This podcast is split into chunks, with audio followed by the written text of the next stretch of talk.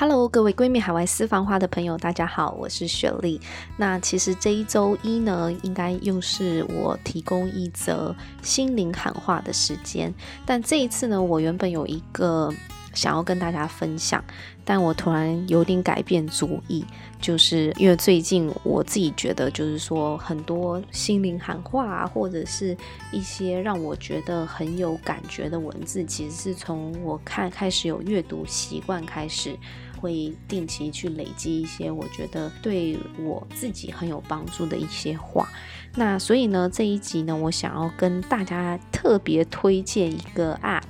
这一个 App 是叫做 HyRead。那这个 HyRead 其实也是我最近才发现的，有一种相见恨晚的感觉。过去因为一直都在海外嗯工作还有生活嘛，所以呢，以前呢，我要看一些台湾出版的书籍。通常是回台湾的时候，我会去成品，就是扫一遍，然后把自己想要的书都买下来。但是因为现在就比较变得不方便了，所以我前阵子呢就在一些平台上面去搜寻。过去我也没有看这个电子书的习惯，然后我想说，OK，那我现在就来培养一下，看用电子书的形式来做阅读。无意当中就收到了一个。App 就是叫做 High Read，我觉得这个 High Read 超级强大的部分就是，呃，先跟大家讲怎么拼好 H Y R E A D。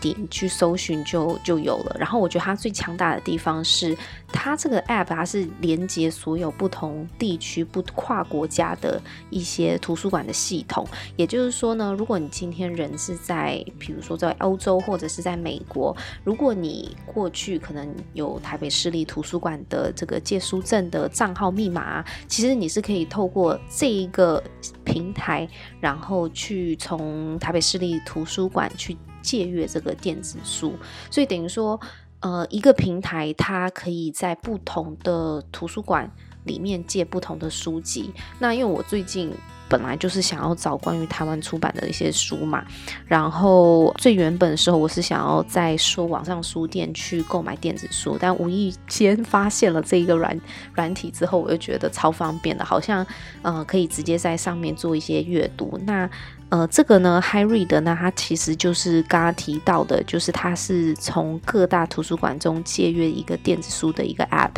所以说，今天如果你有台北市立图书馆的借阅证，你就可以通透过这个 Harry App 从他们线上借阅他们书的馆藏。基本上，这个它是很多全球图书馆都有的，包含呃，可能过去你大学的啊，或者是你在其他国家。呃的一些图书馆的书你都可以借得到，前提是只要你有他们的借书证或者是账号密码就可以了。那目前我使用的是台北市立图书馆的这图书借阅，然后它目前呢是每个月可以提供六本书的借阅额度，然后每一本可以阅读十五天。我觉得这个已经绰绰有余，对我现现在来讲，所以呢，我觉得这个超方便，想要推给。推荐给大家，希望大家能够保持阅读的习惯，然后可以从书中获得很多这种很心灵滋养的东西，然后帮助自己的成长。那我们今天的周一喊话时间，比较不一样，